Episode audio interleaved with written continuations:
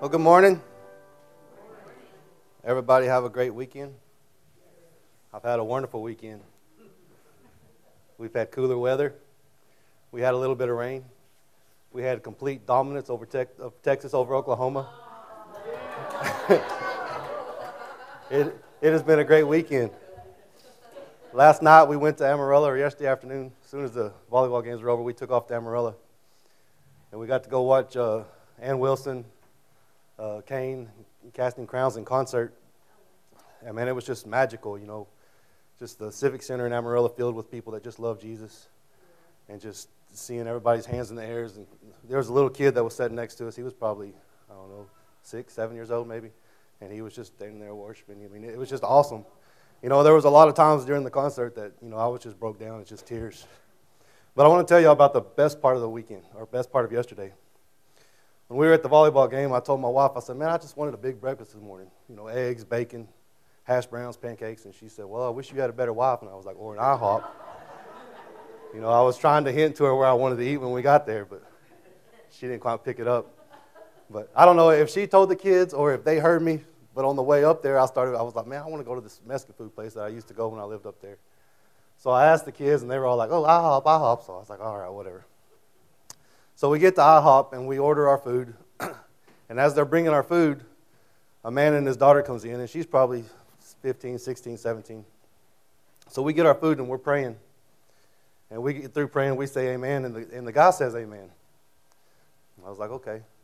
Well, that was enough to start a conversation. And he was asking us where we were from, and we told him where we were from. And he said he was from Albuquerque. And he asked what I did, or asked what church we went to, or asked what we were doing in Amarillo. And I told him we were there for a concert. And he asked what church we went to. And I told him, and then we talked a little bit. And he asked, so, so what do you do there? And I was like, well, I'm the preacher of the church. So we really got to talking.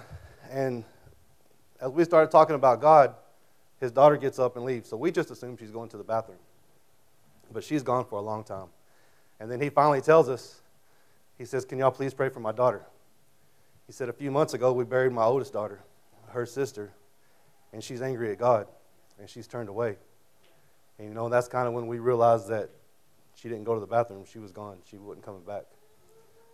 But as he was telling us the story, he was crying.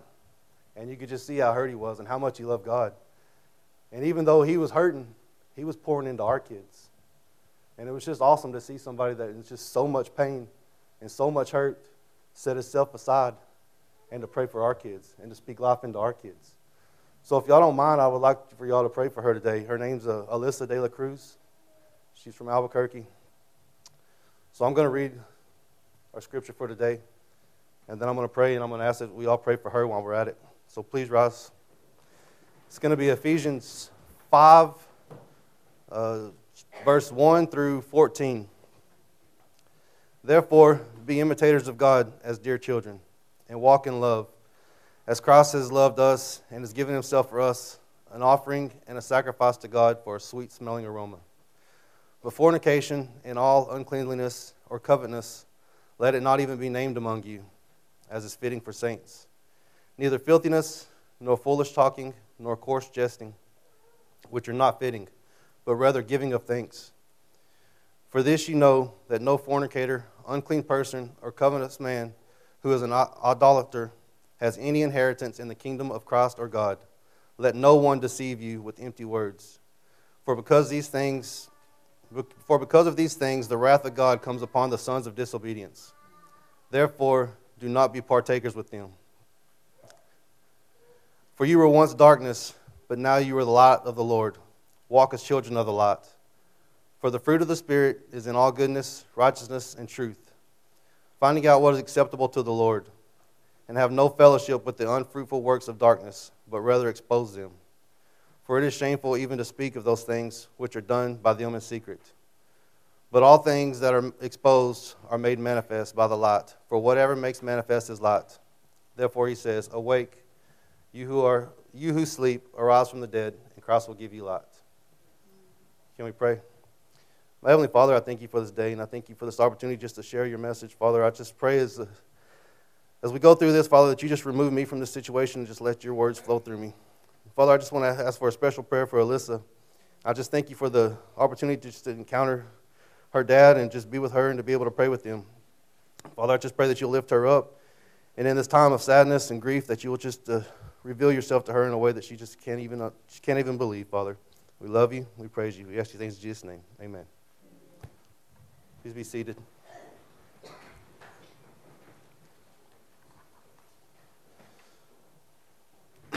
so, has anybody ever heard the saying, do as I say, not as I do? I used to hate when my dad would tell me that. I mean, I thought it was one of the dumbest things that he could ever possibly say. But my dad was a uh, farmer and rancher growing up when I was growing up. And I loved to go to work with him. I loved to do everything that he was doing. If he was plowing, I'd crawl up in the corner of the tractor and sit there with him. If he was out working cattle, I, I loved being there, even though they usually put me there holding the gate and letting mad heifers come running at me. But I enjoyed it. I enjoyed being with him. And when I wasn't with him, when I was a kid, you know, I was playing games like I was gathering cattle or I was doing something trying to be like him. And as I got older, I realized just how much of an impact that had on me. See, my dad was working on vehicles, and he'd get mad, he'd throw a wrench. So as I grew up and I got mad, I would throw stuff. My dad, on Sundays when he was off work, he sat in the chair and watched TV. So when I got older and I had kids and I wasn't at work, I was sitting at home watching TV. Growing up, my dad was a Cowboys fan. So, of course, I spent years of disappointment watching the Cowboys. but I never really understood how much of an impact my dad had on me as I was growing up. He didn't go to church, he didn't make it a priority in our lives. I didn't make it a priority in my life, and I didn't make it a priority in my kids' lives for when they were little. See, it was my dad's actions and his attitudes, not just his words, that I learned and followed in his footsteps. And I became an imitator of my earthly father.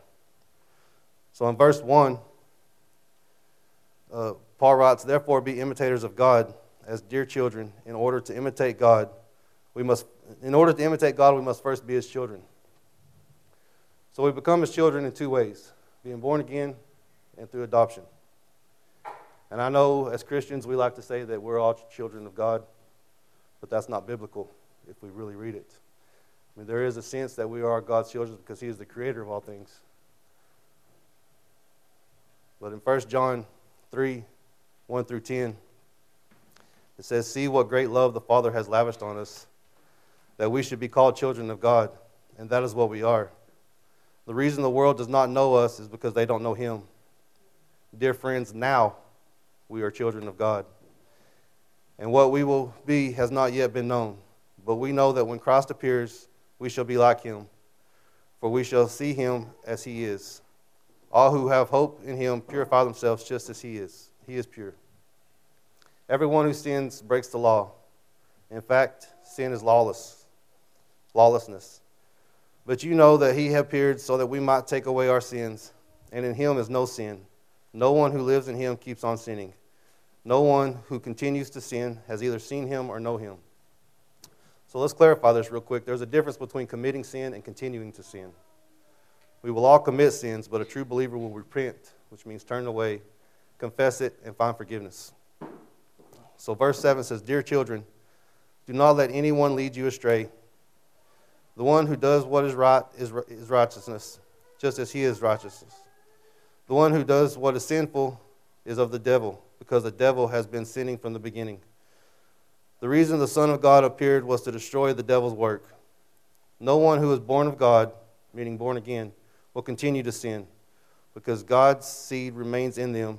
They cannot go on sinning because they have been born of God.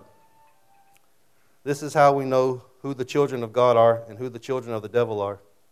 Anyone who does not do what is right is not God's child, nor is anyone who does not love their brother or sister.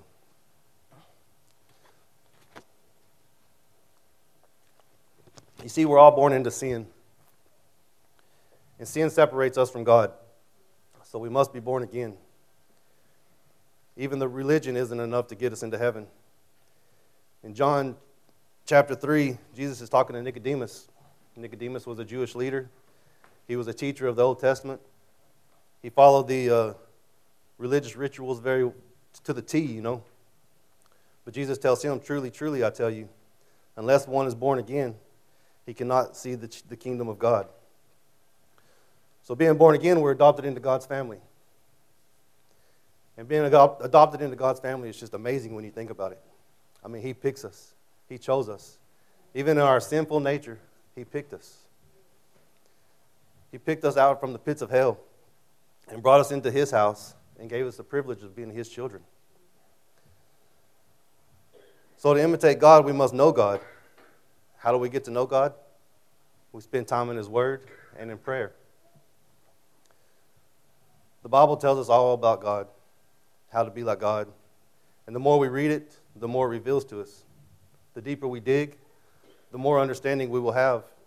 And we'll begin to see that who the Bible says God is is often different from who the world says He is.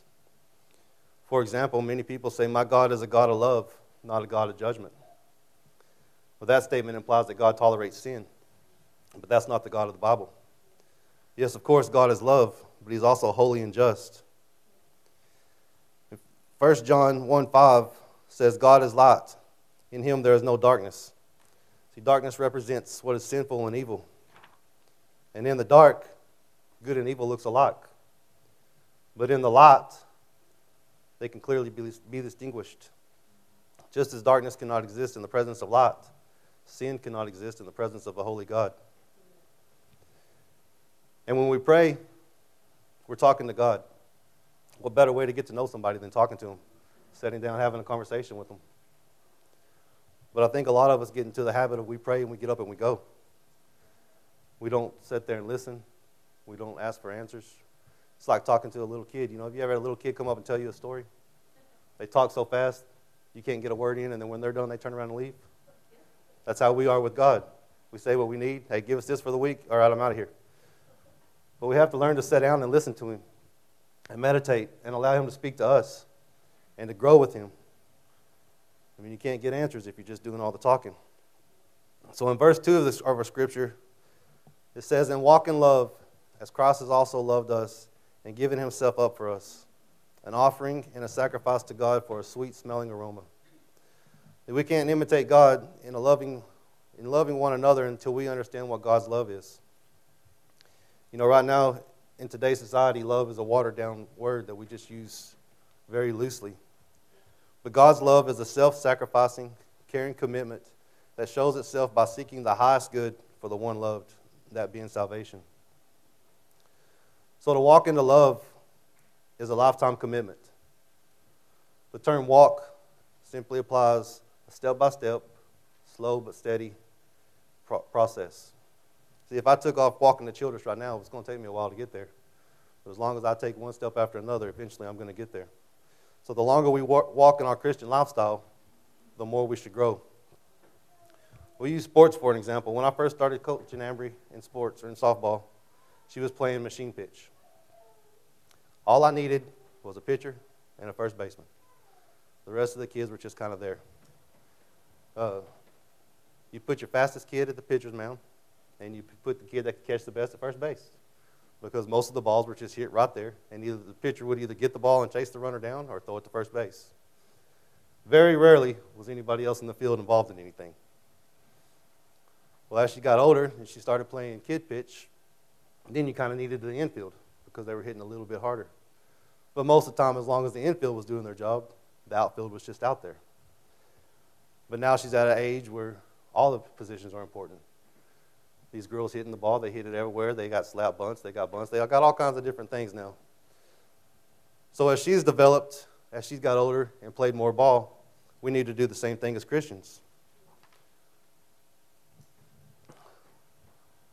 We, every day we should strive to be more and more like Christ. We should follow the example on how to love. In Romans 5 9, I'm going to paraphrase this. It says that he loved us enough to die on the cross even while we were still sinners. So that's a powerful love right there. I mean, he, he was beaten, abused, and crucified for us, but not just for us, but for those that he knew would never choose him. And that's a love right there. But here's the thing even, while he was, even when he was kind and gentle to the broken, he was forceful and direct to the proud hypocrites. He was even forceful with his own disciples, like when he told Peter, Get behind me, Satan. But his love for us has brought us through many failures and into God's family. So we look back at our key scripture. It's going to be verses 3 through 7. It says, But fornication and all uncleanliness or covetousness, let it not even be named among you, as it is fitting for saints. Neither filthiness, nor foolish talking, nor coarse jesting, which is not fitting, but rather giving thanks. For this you know that no fornicator, unclean person, nor covenant, covetous man who is an idolater has any inheritance in the kingdom of Christ or God. Let no one deceive you with empty words. For because of these things, the wrath of God comes upon the sons of disobedience. Therefore, do not be partakers with them.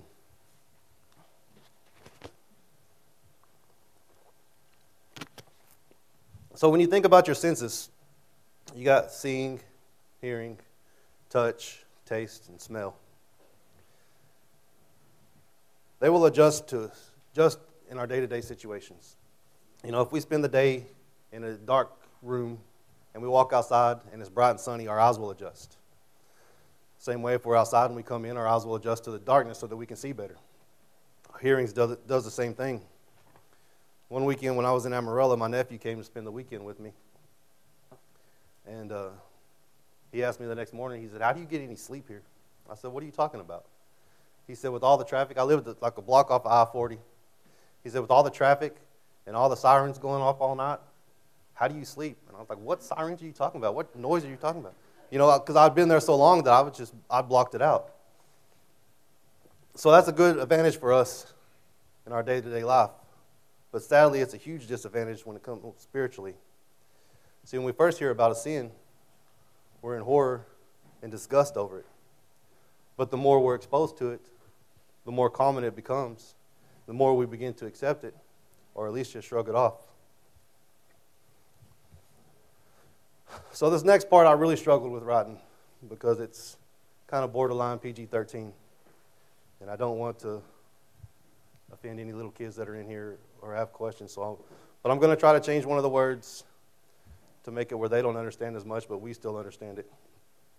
So, we're going to talk about intimacy for an example. So, a survey conducted in 2020 says 50% of Christians said it's okay to have premarital intimacy in a, connect, in a committed relationship.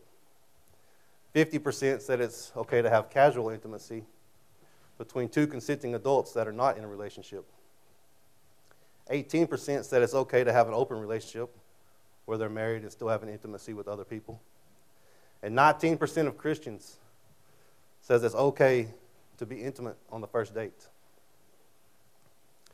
See, as we become more desensitized to the sin, the higher those numbers will become. It's promoted everywhere we look now TVs, movies, music, billboards. Everywhere we look, we have it on our phones, computers.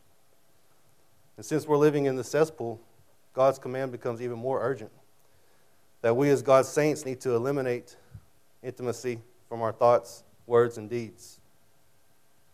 This command isn't given so that we can have a happy marriage, although getting rid of this filth is essential in a happy, happy marriage. Rather, Paul tells us that those who practice these things will have no place in heaven and will come under God's wrath. See, we are not to be immoral or greedy. Paul writes, but fornication and all uncleanness or covetousness, meaning immorality or greedy, let it not even be named among you, as is fitting for the saints. And here, Paul uses saints as just a common word for believers. It doesn't mean that we're better than anyone else. So, God's standards for moral purity is absolute and therefore not debatable. We live in a time where many professing Christians deny that God's standards are absolute truth. God's standards for moral purity is not up for popular vote. He gave us commandments to follow for our good. And when we break them, we may get temporary satisfaction, but it will cause long term pain and problems. Keeping God's commands isn't always easy, but it's rewarding. God's standards includes moral purity in thought, speech, and behavior. Paul uses six terms here to refer to sins that saints should refrain from fornication or immorality. This is anything that goes on outside of marriage. It's not rooted in love, but in lust, and result, results in only using the other person for your own gratification. Uncleanliness or impurity, anything that is dirty or impure. In the moral realm, it refers to that which contaminates others or is repulsive or disgusting. Greed or covetousness, it is motivated by self pleasure apart from God. Filthiness refers to any indecency, obscenity, or shameful thing. Foolish talk, speech that regards or makes light of God's moral commandments. And coarse jesting, which is the idea of turning something around, like a quick comeback that has a double meaning.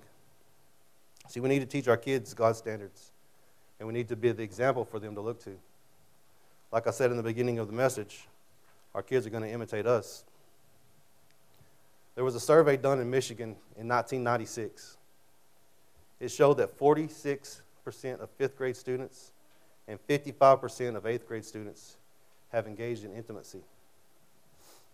So I hope those numbers really concerned you as much as it did me. When I read that, I was just kind of mind blown that kids that young. But then when I started really thinking about it, you know, I could see it in the world today.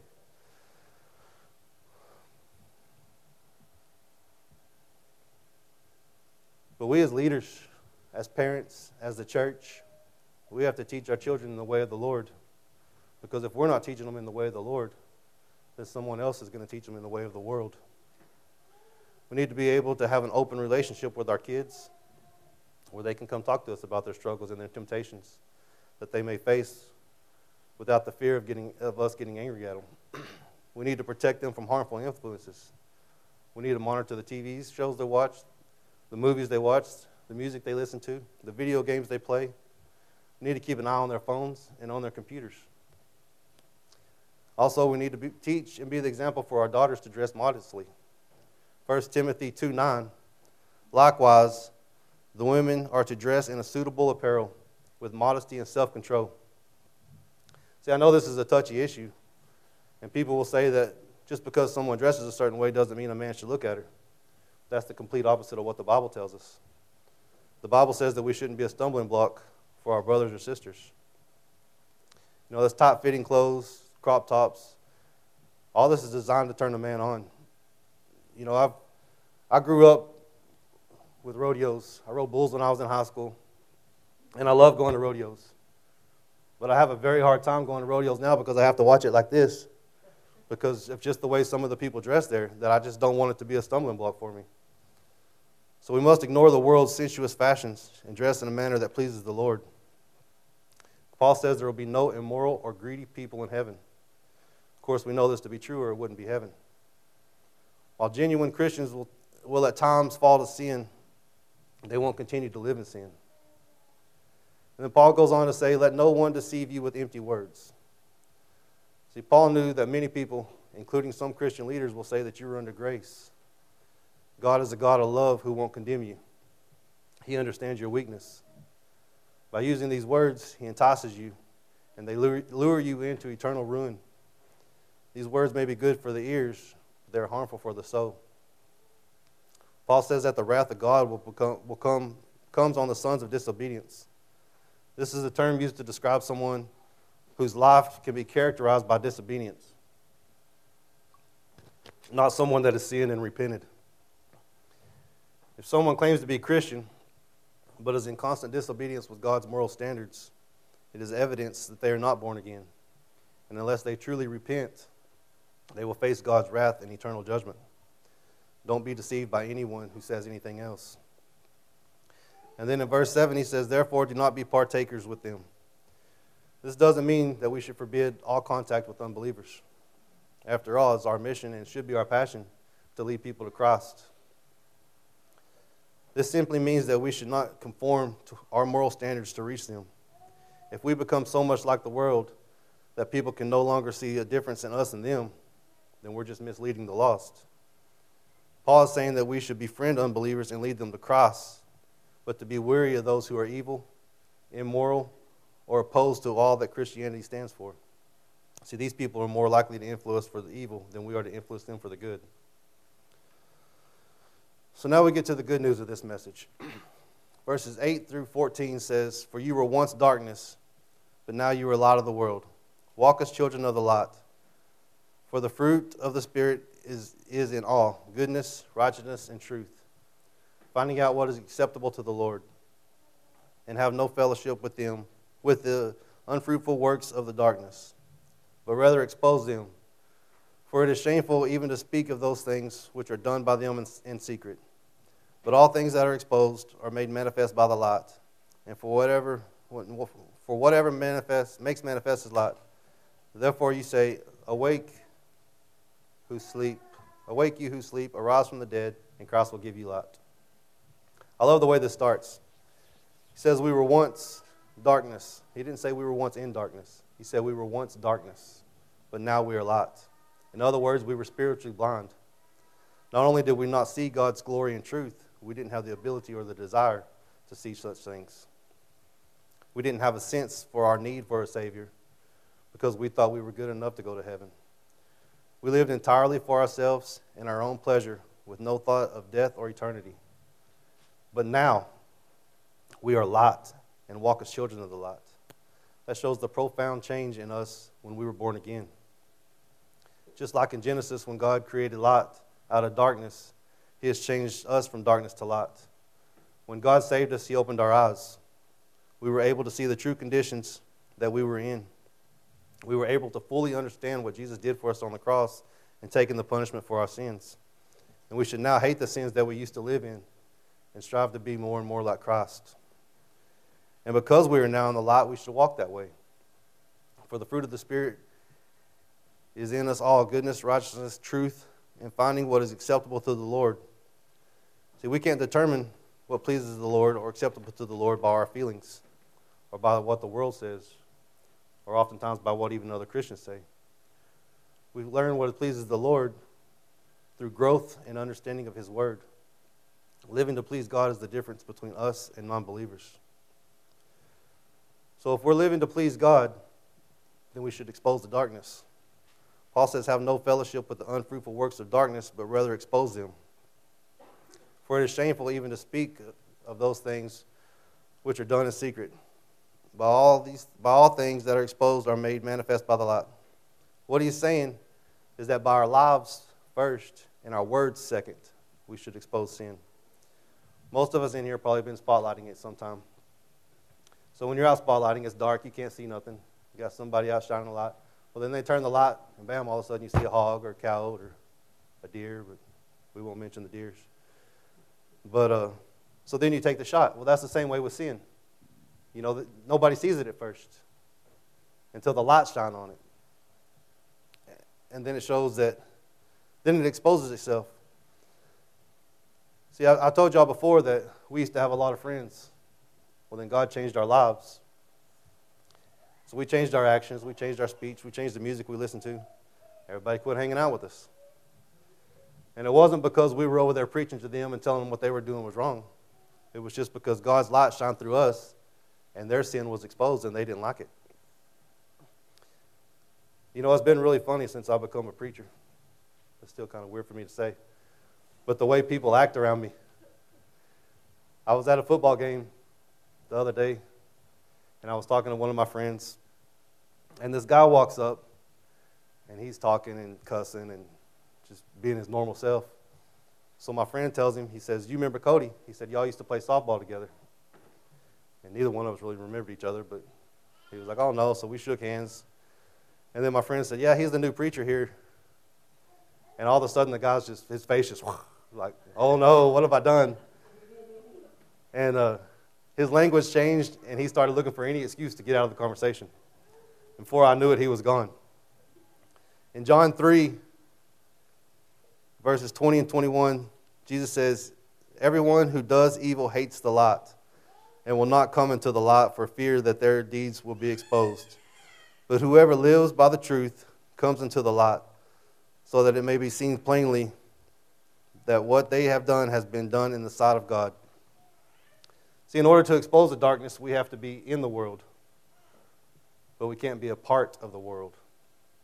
1 John 1 6 says, If we claim to have fellowship with him and yet walk in the darkness, we lie and do not, ha- do not live out the truth. So we must be different in our thinking, our words, our attitude. and our behavior from the rest of the world, or else we don't even have a message to give them. We need to distinguish ourselves from our former lives and sometimes even our friendships if we're going to be able to minister to the world. So we all know this song. Most people probably know the song that Jesus, friend of sinners. So we know Jesus was a friend of sinners. But Jesus didn't hang out with them to have a good time. He didn't change his standards just to hang out with them. He came to seek and save the lost. He maintained a balance that we need to try to imitate. He kept his holiness while making sinners comfortable enough to hear his message. And lastly, in verse 14 says, Awake, you who sleep, arise from the dead, and Christ will give you light. See, God has woken us up from our sleep. He has brought us back from the dead. And He has given us a light, and we should go out and let it shine onto others. So we're going to open the altar now. We'll have a song. And the altar will be open for anyone that wants to come up. If anybody wants to receive Jesus for the first time, if anybody wants to join the church, or if anybody just needs prayer, or if anybody just has that feeling that they just want to let their light shine more, feel free to come up. We'll have a song and uh, I'll pray. My Heavenly Father, oh, please rise. I always forget that part. My Heavenly Father, I thank you for this day and I thank you for this opportunity just to share this message that you gave me.